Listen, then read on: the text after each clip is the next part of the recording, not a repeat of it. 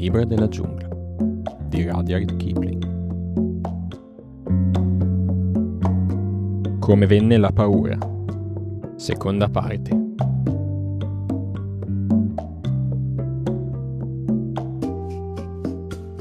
È una vecchia storia, cominciò Ati. Una storia più vecchia della giungla. Fate silenzio sulle due rive e ve la racconterò. Ci fu un minuto o due di spinte, di mormori fra i cinghiali e i bufali. Poi i capi dei branchi grugnirono uno dopo l'altro. Siamo pronti. Ati avanzò nell'acqua fino al ginocchio, nello stagno intorno alla rupe della pace.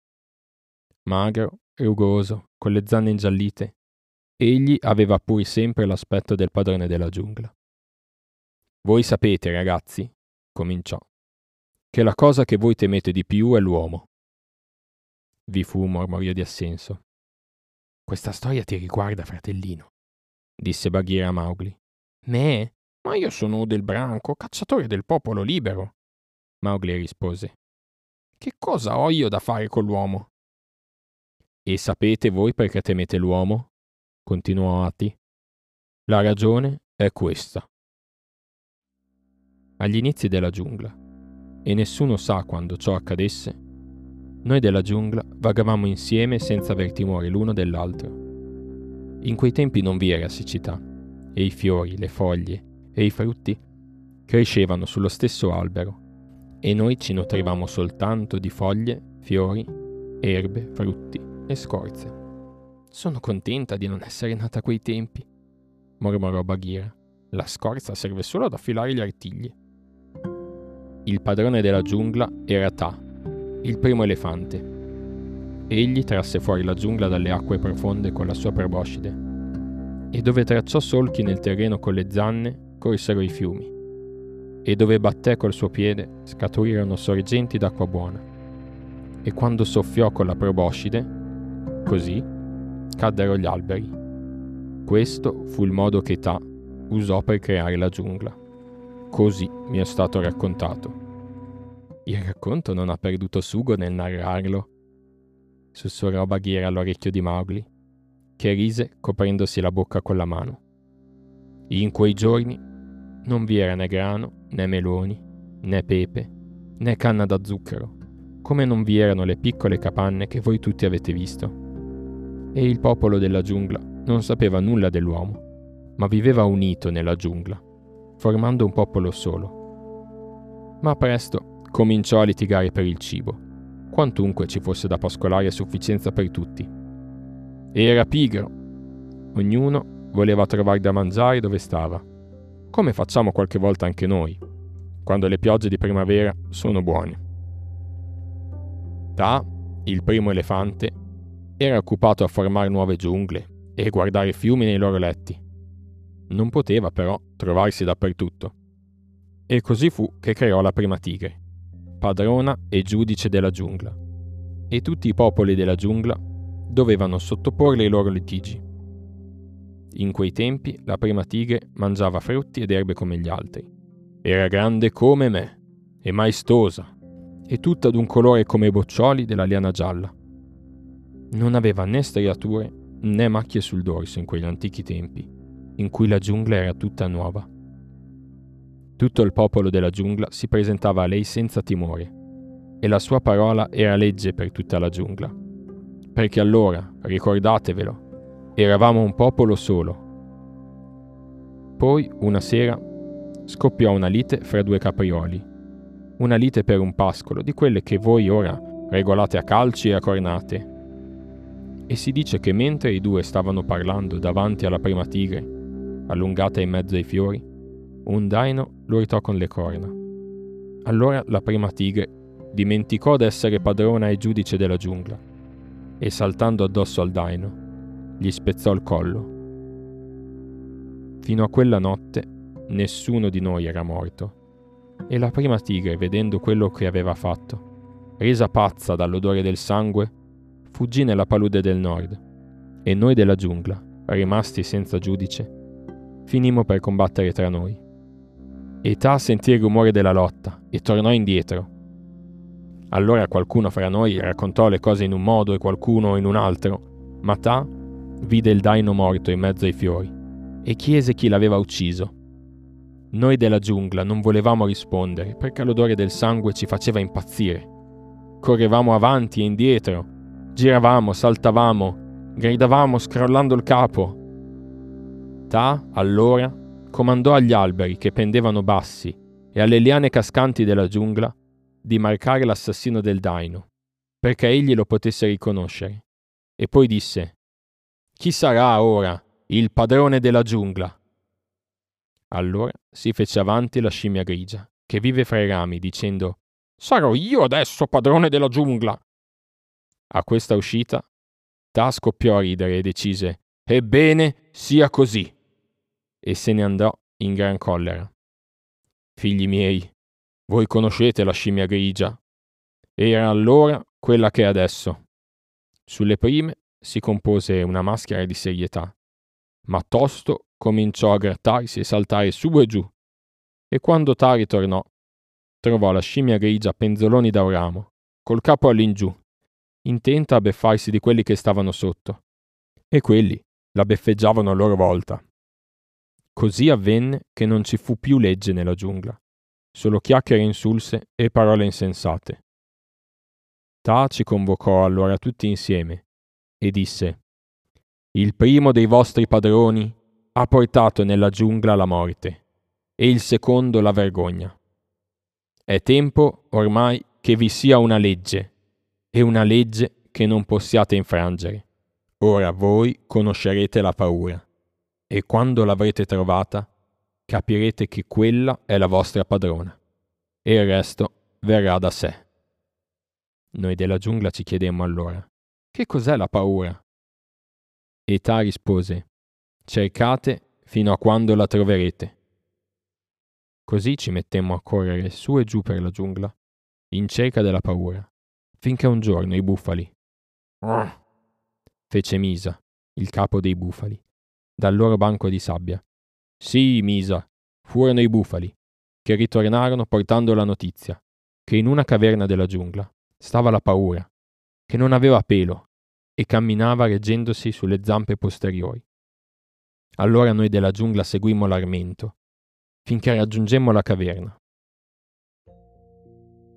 La paura era sulla soglia, ed era proprio senza pelo, come avevano detto i bufali, e camminava ritta sulle zampe posteriori. Quando ci vide si mise ad urlare, e la sua voce ci riempì di quel terrore che ci assale anche ora quando la udiamo e fuggimmo via, calpestandoci e ferendoci gli uni gli altri perché avevamo paura. Quella notte mi è stato detto, noi della giungla non ci coricammo insieme, come era nostra abitudine, ma ogni tribù si ritirò per proprio conto. Il cinghiale col cinghiale, il cervo col cervo, corno contro corno, zoccolo contro zoccolo, ognuno accanto al proprio simile. E così ci coricammo nella giungla, tutti tremanti, Solo la prima tigre non era con noi, perché si teneva ancora nascosta nelle paludi del nord. E quando le giunse la notizia della cosa che avevamo visto nella caverna, disse Andrò io da quella cosa e le romperò il collo. Corse tutta la notte, finché arrivò alla caverna, ma gli alberi e le liane sul suo sentiero, ricordando gli ordini avuti da Ta, abbassarono i loro rami mentre essa correva, e la marcarono con le dita sul dorso, sui fianchi e sulla fronte e sulla gola. Dove la toccavano si formava una macchia o una striatura sul pelo giallo, e queste sono le strisce che portano ancora oggi i suoi figli. Quando la tigre arrivò alla caverna, la paura, l'essere senza pelo, alzò il braccio nella sua direzione e la chiamò la striata che viene di notte. Allora la prima tigre ebbe paura dell'essere senza pelo e fece ritorno ululando alle paludi. Mowgli, immerso nell'acqua fino al mento, sorrise in silenzio. Aveva ululato così forte che Ta la sentì e disse Che cosa ti angustia? La prima tigre, alzando il muso verso il cielo, che allora era appena fatto ed ora è così vecchio, disse Restituiscimi il mio potere, Otà. Io sono stata svergognata davanti a tutta la giungla, perché sono fuggita via dall'essere senza pelo, ed egli mi ha chiamato con un nome ingiurioso. E perché? chiese Ta. Perché sono tutta sporca del fango delle paludi, rispose la prima tigre. Bagnati allora e rotolati sull'erba umida, e se fango se ne andrà. Ordinò Ta, e la prima tigre si buttò a nuoto e si rotolò a lungo in mezzo all'erba, fino a quando la giungla prese a girare vorticosamente intorno ai suoi occhi, ma neppure la minima striatura scomparve dalla sua pelliccia. E Ta rise nel guardarla. Allora la prima tigre chiese: Che cosa ho fatto perché mi accada questo? E Ta tu hai ucciso il daino e hai fatto entrare la morte nella giungla. E con la morte è venuta la paura. Così che nel popolo della giungla tutti si temono a vicenda, e tu hai paura a tua volta dell'essere senza pelo. La prima tigre disse, Nessuno avrà mai paura di me, perché mi conoscono fin dal principio. Va a vedere, rispose Ta.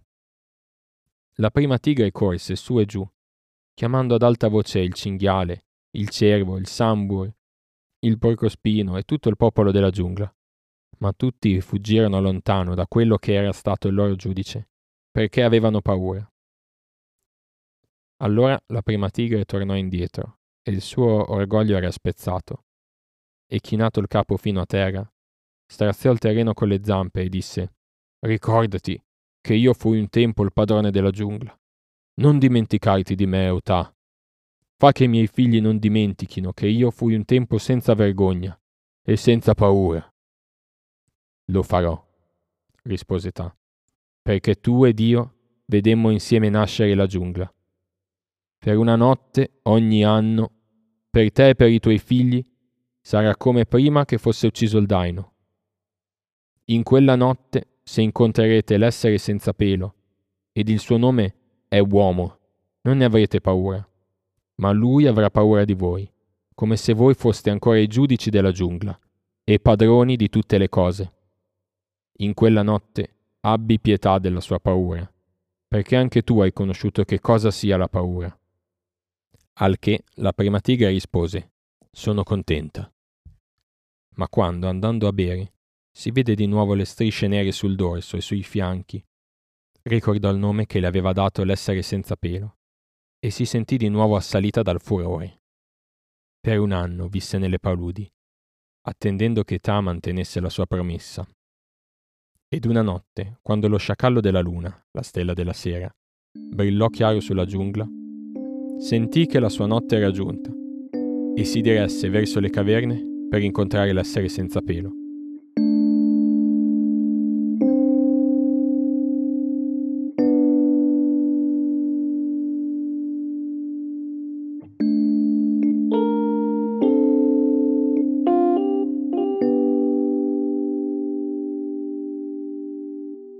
Avvenne allora quello che Ta aveva promesso, e l'essere senza pelo cadde davanti a lei e giacque sul terreno. La prima tigre gli fu sopra e gli spezzò la schiena, perché credeva che quello fosse l'unico essere del genere in tutta la giungla e che con lui avesse uccisa la paura.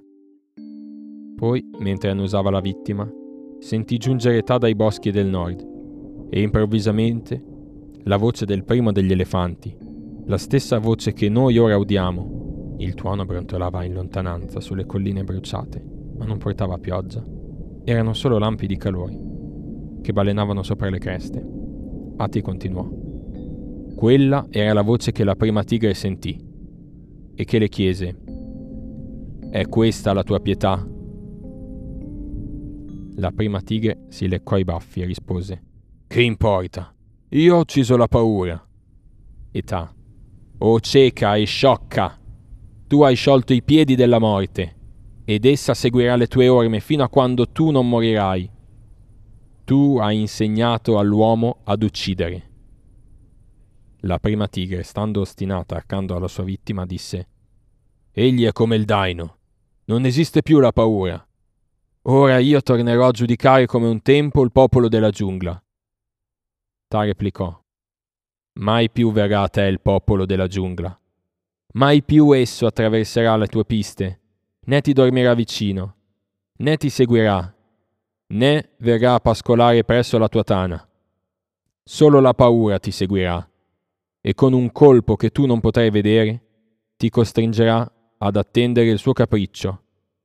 Farà aprire il terreno sotto i tuoi piedi e serrare il tuo collo dalle liane, e ti farà crescere intorno tronchi d'albero tanto alti che tu non li potrai superare con un balzo.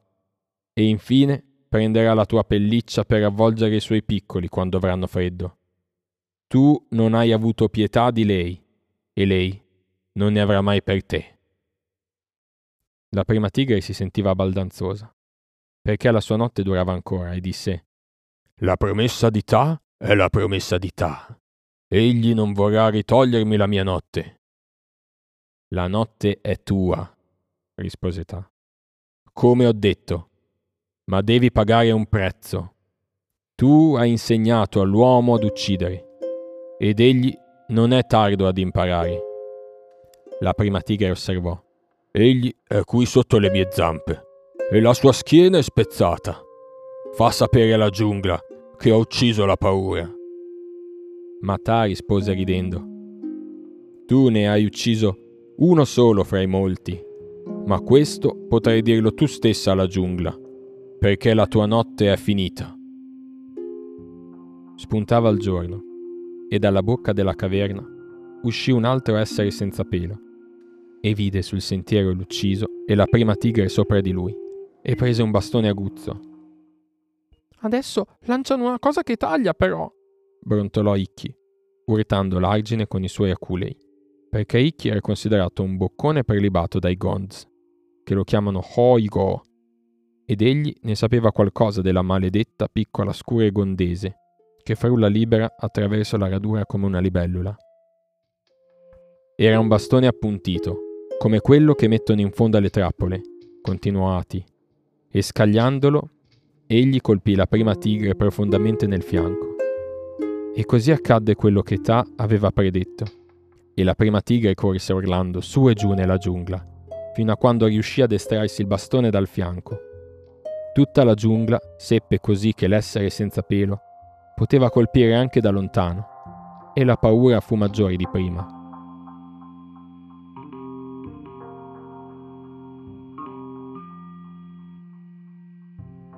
Così accadde che la prima tigre insegnò ad uccidere all'essere senza pelo.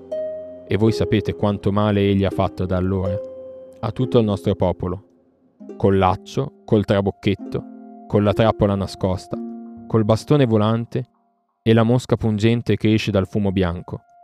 Ati intendeva la pallottola di fucile. E il fiore rosso, che ci caccia fuori dai nostri rifugi. Però, per una notte all'anno, l'essere senza pelo teme la tigre, secondo la promessa di Ka.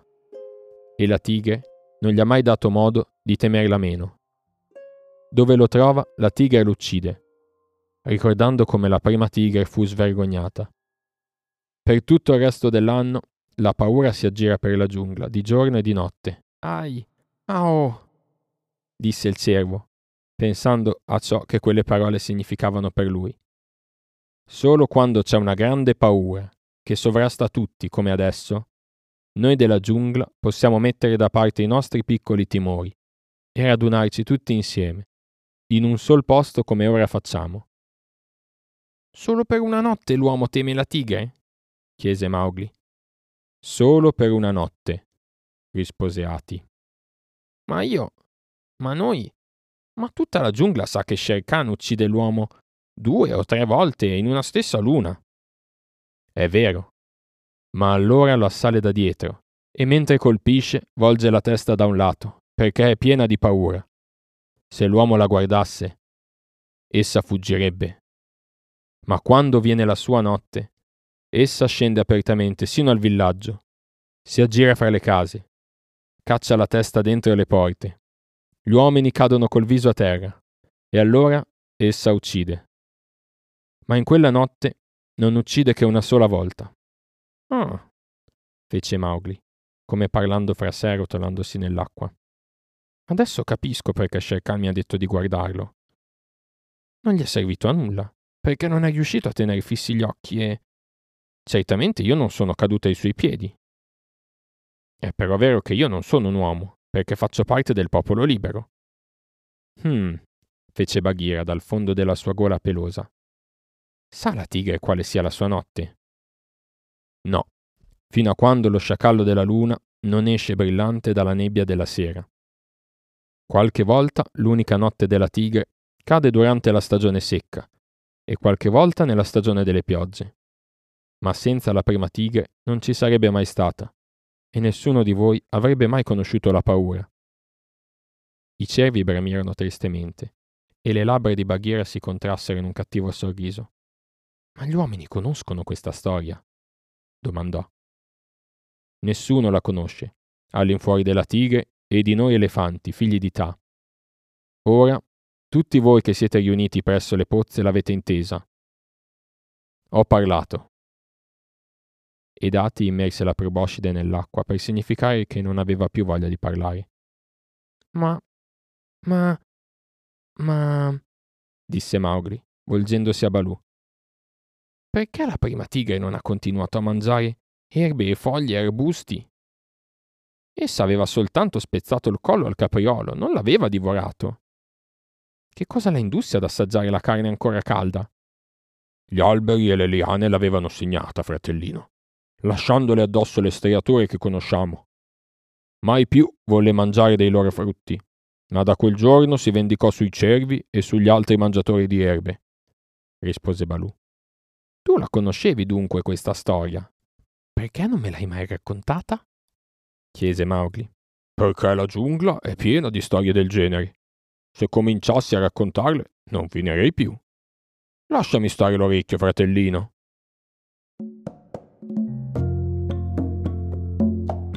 Avete ascoltato Il libro della giungla, storia di Mowgli, tratto dall'opera di Rudyard Kipling. Le musiche sono di Blue Dot Session. Quest'audiolibro è letto e curato da Filippo Buscaroli.